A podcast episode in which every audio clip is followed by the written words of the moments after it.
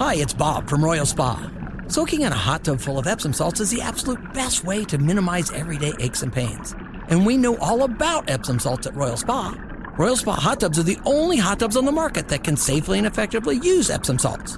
Made right here in Indiana, Royal Spa hot tubs are the highest quality hot tubs on the market. Visit any one of our three Indianapolis locations or visit royalspa.com. Ah, Royal Spa. You set them up and I'll knock them back, Lloyd. One by one. We are gonna read Booze News, cause it's really fun.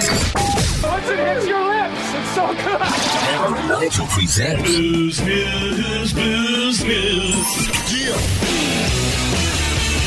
Time for Booze News. Hammer, what's the most you've ever paid for a bottle of booze? Well, you got to remember, I grew up in Beech Grove and went to school in Muncie, so maybe eight dollars.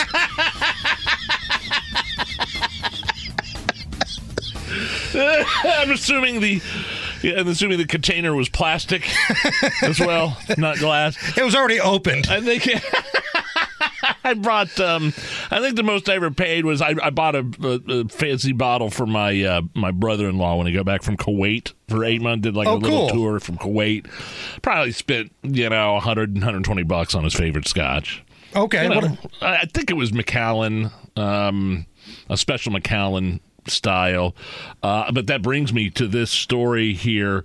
Uh, a bottle of the most sought after Scotch whiskey in the world was purchased for more than $2.7 million Oh. at an auction in London over the weekend. two point seven million bucks for a bottle of scotch. The whiskey in question, Macallan. 1926, one of the 40 bottles that age in sherry casks for six decades. Two and a half, $2.6 million, dude. 2.7, I'm sorry. Wow.